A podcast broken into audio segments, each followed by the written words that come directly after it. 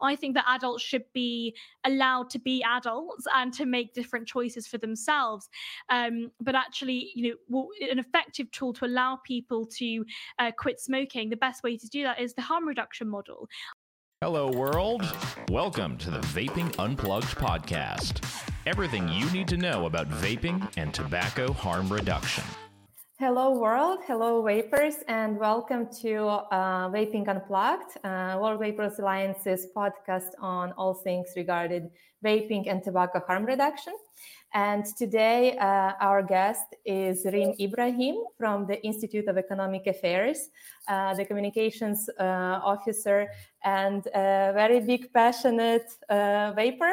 Um, so welcome, welcome, Reem. Today uh, we are going to talk about all things uh, about vaping in the UK, and it's really nice to have you here. We are uh, going to be a big, a really nice communications team, girls, today in the podcast uh, talking about vaping in the UK. So thank you so much for taking your time today uh, to speak with me, and it's nice to meet you finally.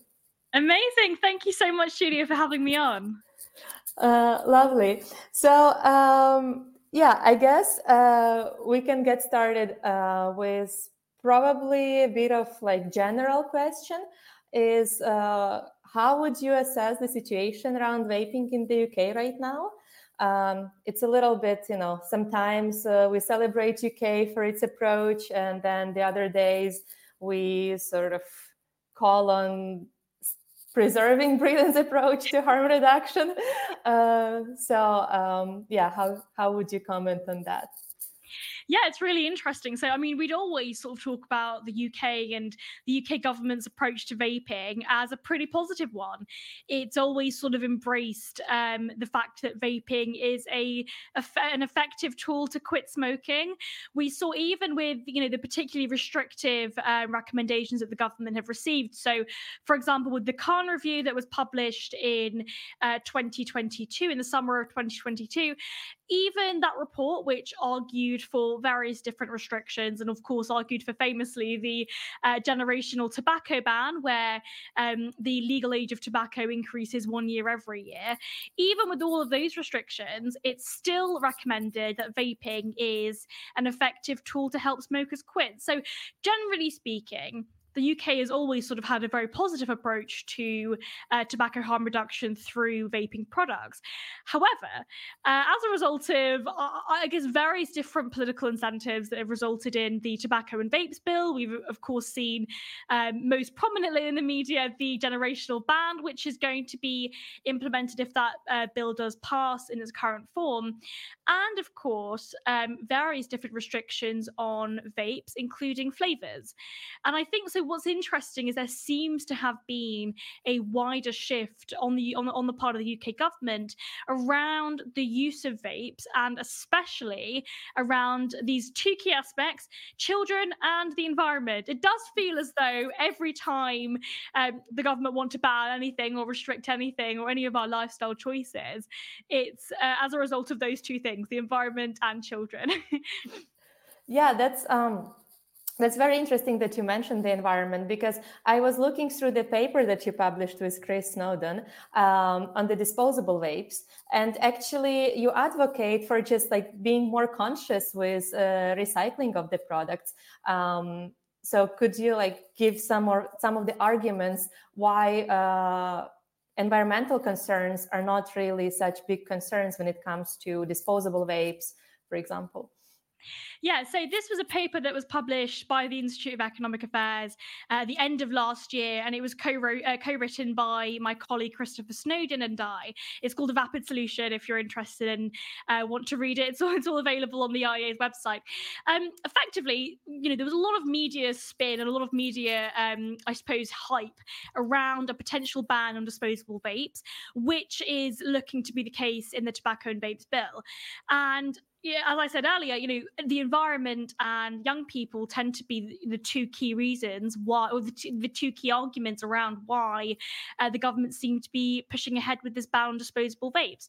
So, with this paper, we effectively looked at those key aspects and said, okay, is are these things really a problem? And if if the environmental impact is true, so what's interesting about the environmental impact of disposable vapes is that they are minuscule in comparison to so we're looking at the lithium in those batteries they are minuscule in comparison to um, the lithium production uh, required for for example electric cars electric vehicles which i believe there are upwards of you know 16 million uh, on our roads at the moment. So if we're going to be talking about the environmental impact of disposable vapes and if, if that is truly the reason why we want to be banning or restricting these products, then we've got to be looking at various other different products that also require huge amounts of lithium production the, the, the second aspect of that is allowing or at least encouraging adults to be more responsible when it comes to uh, littering. I mean anytime you've walked in the streets of london you'll you'll see uh, lots of different colorful disposable vapes around the floor and that's that's not acceptable. And i think we have to be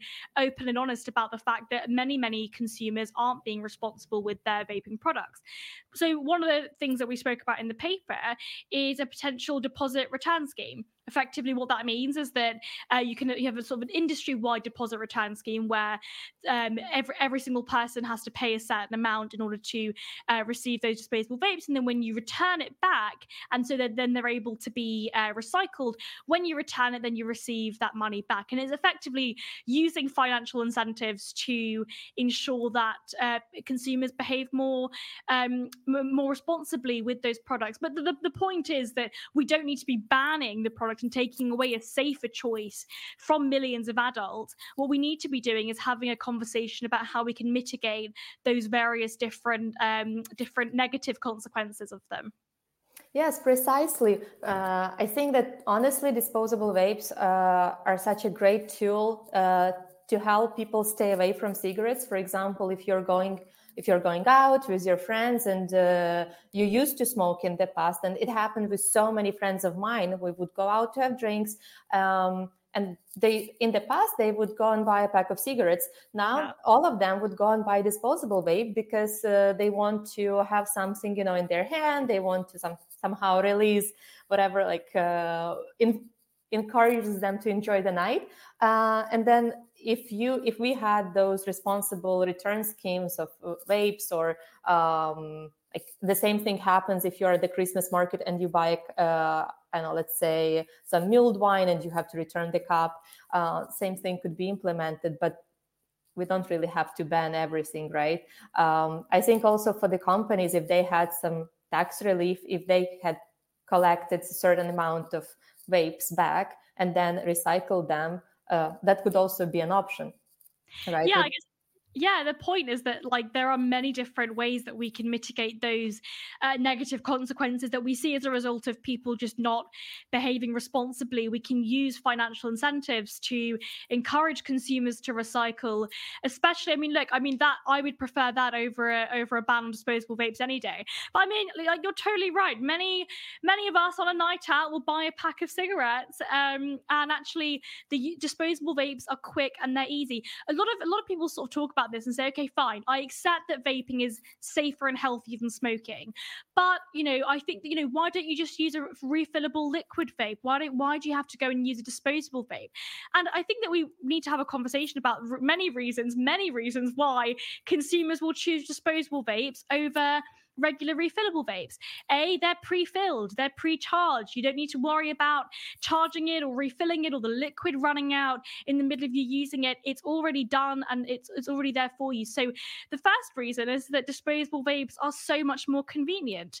Secondly, the cost. If you're, you know, in, in, the wider scheme of things, if you're going to be vaping and you're, you're going to be completely switching from smoking to vaping, yeah, it's probably cheaper to buy a refillable vape.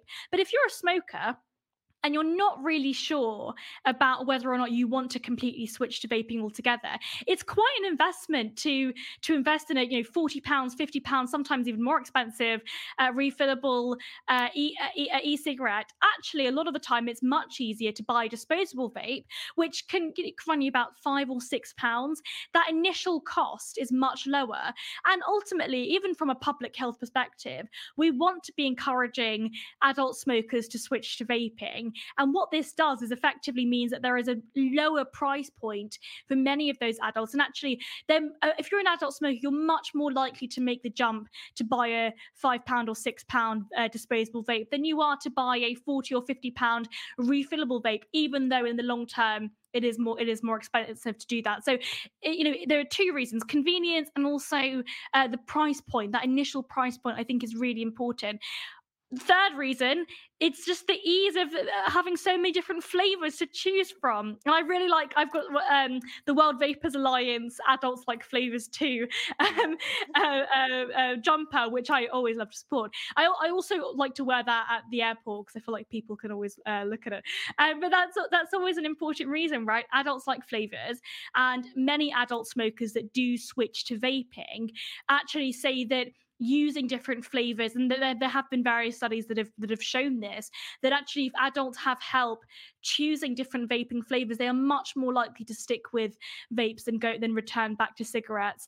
And so i think it's really important that we make the make these arguments. There are many reasons why consumers will want to choose disposable vapes over over refillable e-cigarettes.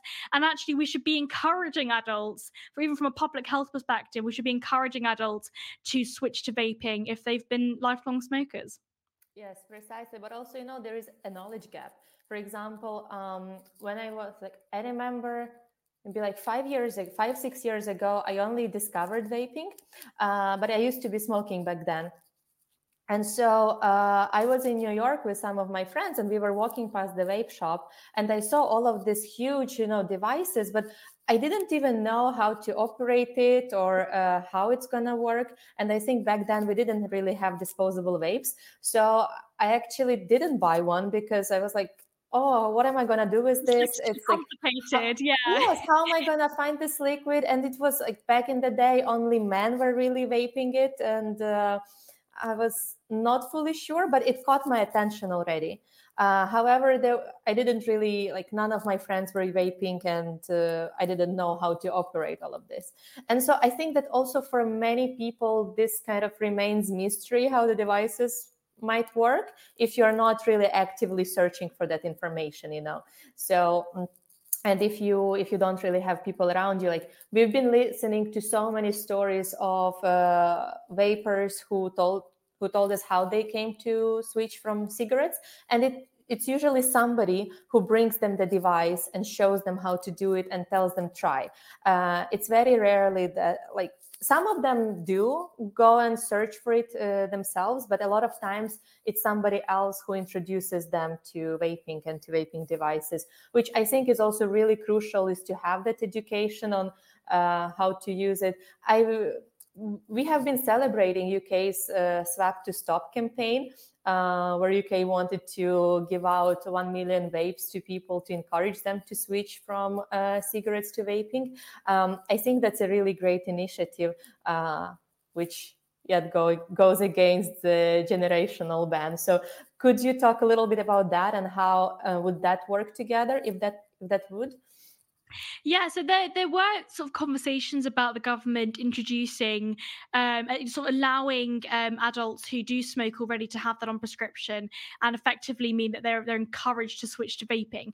And again, this was sort of part of the government's previous, um, pretty positive, I would say, pretty positive approach to vaping. Especially when you look at you know international examples, you've got countries like Australia that have completely banned vaping, and so I've always sort of said that the UK has had a pretty positive approach to vaping, and then we had this announcement. I believe it was um, mid last year, but I, I, I might be wrong. Um, where the government have said that actually, from a public health perspective, we what we can do what we can do is on the NHS allow adults to have the option to switch to vaping. Now, the benefit of a policy like that is effectively what you're doing is you're saying to adults okay we're not going to be taking away uh, your right to choose or your your freedom to choose um, what kind of products you use but we are going to give you some knowledge around um, various different harm reduction products. And vaping of course as we know is is the most effective. It's been proven the most effective tool to help adults quit smoking. So effectively what that is is allowing adults on the nhs to switch to vaping and it means that they can try it out. It means that they don't have the um, the immediate immediate cost of it. They're not. There's no cost to them. It's it's all done through the government itself. Now, the reason why I think that this is interesting, and I think that it's a policy that could potentially work, but when we've got it alongside the generational tobacco ban, where we are effectively saying to adults, um, you know, you, you you're not allowed to smoke, and that this is go- that this is not going to happen, we're going to be treating the adults of the future, people that are born after 2009, like they're going to be children forever, and like they can't make those choices. And that's actually why I, I know that in the vaping community, this is pretty divided. Everybody's pretty divided on this, but I, I'm completely against the generational tobacco ban. I think that adults should be allowed to be adults and to make different choices for themselves. Um, but actually, you know, an effective tool to allow people to uh, quit smoking, the best way to do that is the harm reduction model. I mean, the international examples are there. You've got a country like Sweden where they use uh, lots of nicotine pouches or snus, which I'm I also am a big snus user or nicotine pouch user. Um, but you know, Sweden are a, is a country that has a smoking rate of less than five percent. So they've effectively achieved a smoke-free country, and they've not done that by banning tobacco products. They've not done that by restricting the age and increasing the age limit of adults that are allowed to buy those tobacco products. But they've achieved effectively a smoke-free country by allowing adults to choose safer products. And I think that we need to be looking at evidence-based policy, at the evidence across the world. We don't need to be restricting adults' right to choose uh, their lifestyle choices, but actually, what we need to be doing is encouraging an education around these safer, healthier products. And I think that's why we need to be talking about nicotine harm reduction rather than blanket bans on on, on lifestyle choices. Yes, precisely. And I, I was really impressed. I was reading on the uh, UK government's website about the proposal for the generation generational ban, and they're saying, you know, we want to create the first smoke-free generation in the world. Like they use the word "create," not you know, achieve by natural way of encourage, like natural way of being, because that's exactly what happened in Sweden. Snus has been a, I don't know, more than 100 year old tradition uh, in the country. It's something that's natural to their culture, it's natural to their way of uh, being. It came from workers just chewing the tobacco leaves, if I'm not mistaken. But UK wants to uh, artificially create um, the smoke free generation, which honestly makes me think about you know what would be the other precedents that that can become a precedent for something else. Like oh all right let's then uh, implement uh, the no coca-cola country or you know like uh, mm. we can then prohibit this we can prohibit that I yeah. mean, it, what this really is, and I think it's important to, um, you know, argue against these kind of restrictions on lifestyle choices altogether, because ultimately they've they're gonna they've come for smoking now. They are going to come for other lifestyle choices yes. like vaping in the future, and it is a slippery slope. And I know that people say, "Oh, this is a straw man's argument. Nobody, no, this isn't actually going to happen." Look at the I mean look at the history of of tobacco policy in this country in the UK. We had a ban on uh, smoking indoors, then we had a ban on smoking in cars, then we had a uh, with children, then we had a ban on um, on uh, colorful packaging. We had the plain packaging uh, regulations, and then you know again it was taking away little by little every single little choice that we're, that adults are allowed to make when it comes to uh, nicotine products. And then they now they're coming for vaping flavors, and I think that it's really important. And of course, um, smoking altogether, it's effectively prohibition, the generational ban. So again, I think it's really important that we make the arguments for freedom and freedom to choose, as well as the public health arguments but the restricting fla- uh, vaping flavors has absolutely no basis in fact absolutely no basis in health in, in, in public health fact. If you want adults to make safer choices and you want adults to quit smoking you've got to allow them to choose safer and healthier products. By restricting safer and healthier products you are actively the government are actively encouraging effectively encouraging adults to remain smokers because they're making it more difficult for them to make the switch. So yeah. i think it's really important important that we look at this in the wider context of lifestyle, um, lifestyle economics, and government, the government's wider uh, uh, sort of policy around these different products. Precisely. And then, you know, uh, there was attempt to create a generational ban uh, in Bhutan, which led to a lot of illicit trade. And then uh, last year, Malaysia was proposing the generational end game as well, uh, which I think at the end of the year, they uh, removed this clause from the legislation because um, the attorney general made the claim that it's unconstitutional because it can create uh, the double law basically the double law standard for some people uh, who are beyond uh, the threshold and for people who are under the threshold. And that's the exact same that's going to happen in the UK. I'm, I'm really wondering uh, if that were to, like, if that bill is going to pass, which I hope not, but how are they going to manage the uh, kind of the legal part of this? Because there isn't really an effective precedent. And then all of those people who won't be able to buy vapes uh, or sorry to buy uh, flavored uh, flavored vaping uh, products who won't be able to buy cigarettes what are they going to do? They're gonna uh, probably go to the black market. They're going to uh, import it from someplace else where these products are available because it's still possible. So i think that people it's not just that we are all we are want all the freedom in the world. We want to have some basic freedoms. It's about to make choices about our own bodies and about our own lives. So it's really uh, interesting how uh, step by step all these freedoms are being sort of taken away from us. Mm, absolutely, it's the encroachment of the nanny state. That's that's what's happening. Um, I think it's really interesting. You bring up the the legal arguments.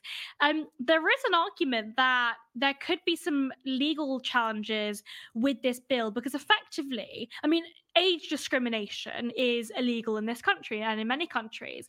And when you, this, this generational ban would effectively create two classes of citizens those adults that have the right to buy tobacco products and, and, and equally adults that don't have the right to buy tobacco products. I mean, in 10 years' time, we would be in a position where a 25 year old would be legally allowed to buy tobacco product and a 24 year old would not. So there is this scope here for potentially some age discrimination law to, to take into effect, and there might be uh, some conversations around that. So I suspect this isn't the last we're going to hear about these arguments, and I suspect we'll be talking about it for a while as, as it goes through through the through Parliament.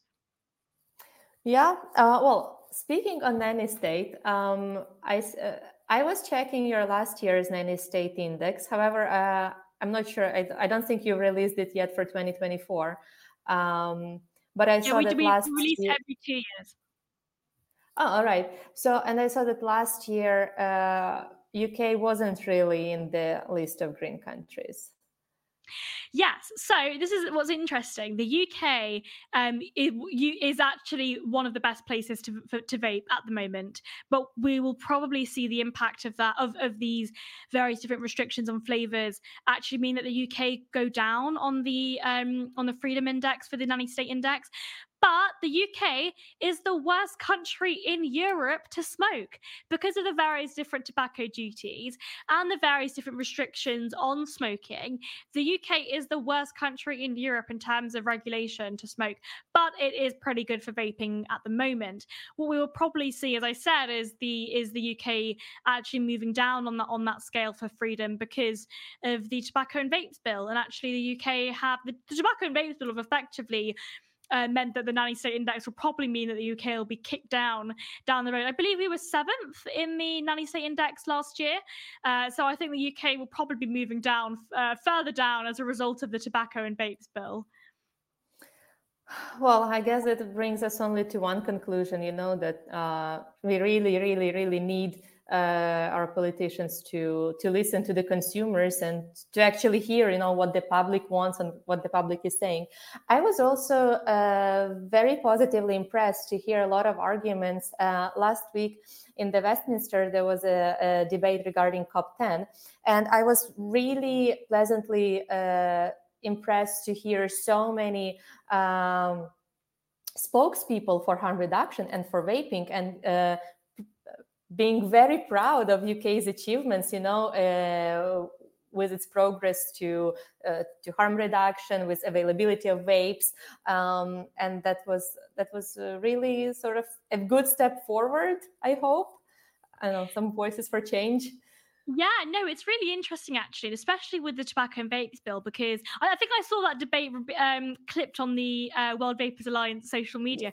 Yes, we loved it yeah, yeah, and it's really interesting because this there is no real political need for this kind of regulation. I mean, of course, um, there are there are many different sort of political incentives for many politicians to want to restrict various different aspects of our lifestyles, um, but it seems as though this is a sort of vanity project by uh, the Prime Minister Rishi Sunak, and I don't like to get too deep into the uh, into the politics of it, but you know the Conservative Party itself has sort of undergone a, a couple of different changes over the last few years.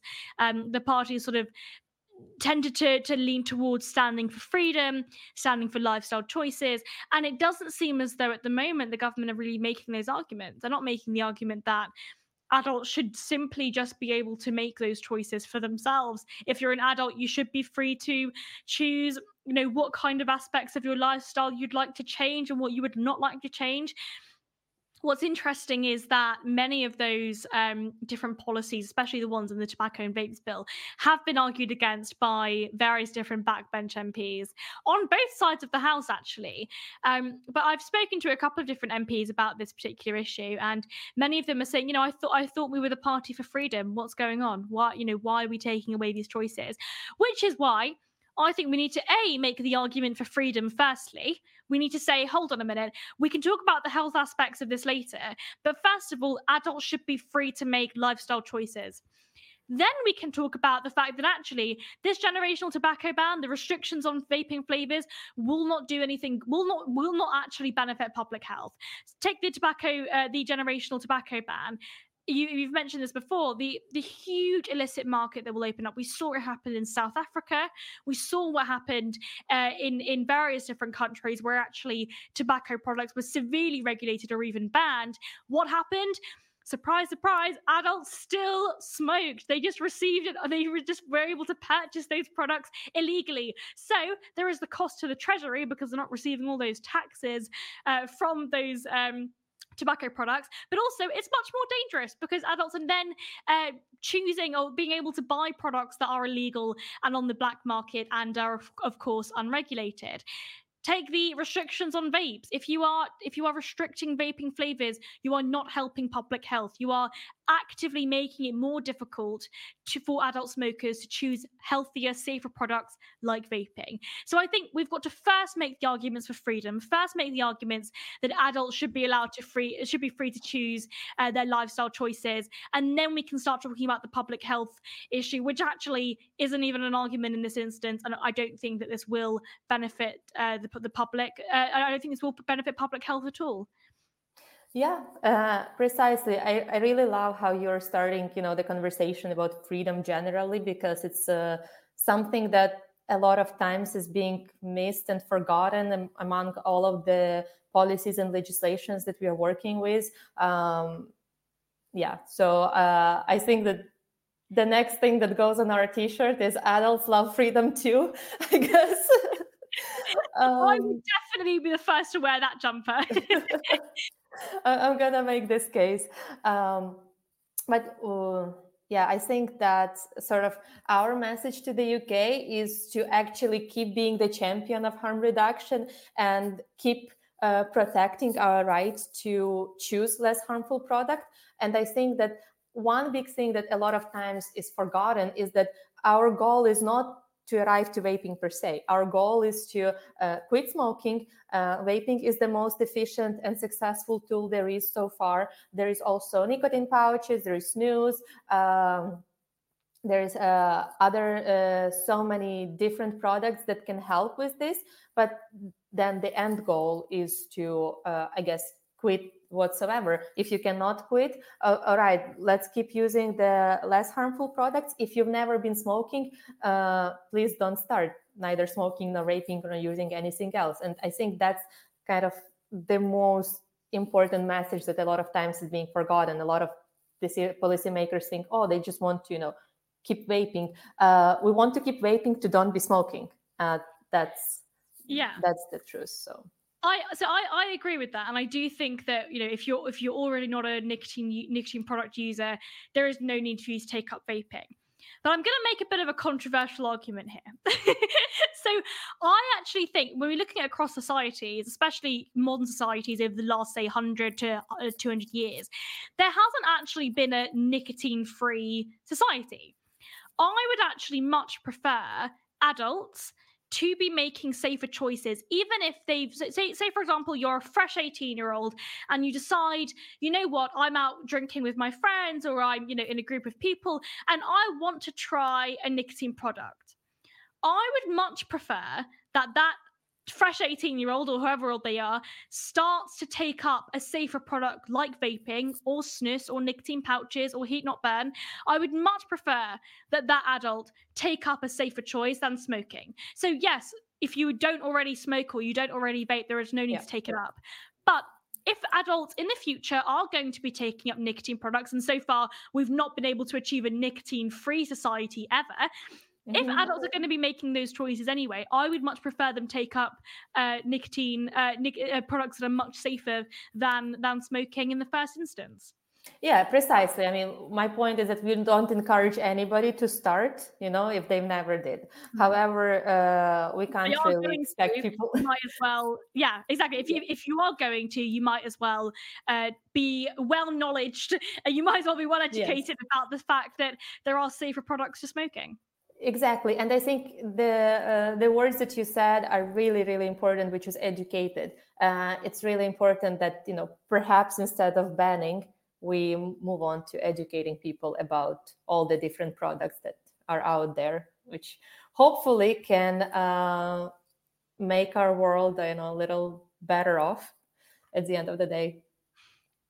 Yeah, i completely agree. I think it's um it's you know we know that vaping isn't risk free, but we do know from various different studies. I'm going to cite uh, Public Health England's 2015 review that, which is obviously always cited, that vaping is at least more than 95% less harmful than smoking. There is there aren't those products of combustion. We're not setting tobacco on fire when we're vaping. We are using an aerosol, a vapor aerosol, to heat e-liquid that will sorry, we're heating e-liquid to turn it into a vapor aerosol and deliver nicotine to the lungs in a much safer and healthier way. It's not risk free, but it is more than 95% less harmful. And so we need to be clear about the facts there. And when we're making policy decisions, when we're talking about the way in which we regulate those products and the way in which we're allowing adults to make various different choices. We should be allowing adults to make safer and healthier choices, and we shouldn't be implementing policies that restrict that. Precisely. I, I couldn't agree with you more. Um, thank you so much, Reem, for, for coming in. Do you want to, to give some final message to our audience? I'm going to link the nanny state index and your paper uh, and Epicenter and uh, IAS websites uh, to this podcast. However, if you want to uh, give some final message, Amazing. Thank you so much, Julia. And yeah, I mean, look, I think that ultimately we've got to be making the arguments for freedom first, and adults should be completely free to make those lifestyle choices, and we shouldn't be restricting safer and healthier choices from adult smokers. Ultimately, if we're going to be restricting flavors and we're going to be implementing a generational tobacco ban where adults aren't going to be able to make their own lifestyle choices, what we are doing is we are taking away their freedom first, but we're also implementing policies that might not even benefit public health. Yes.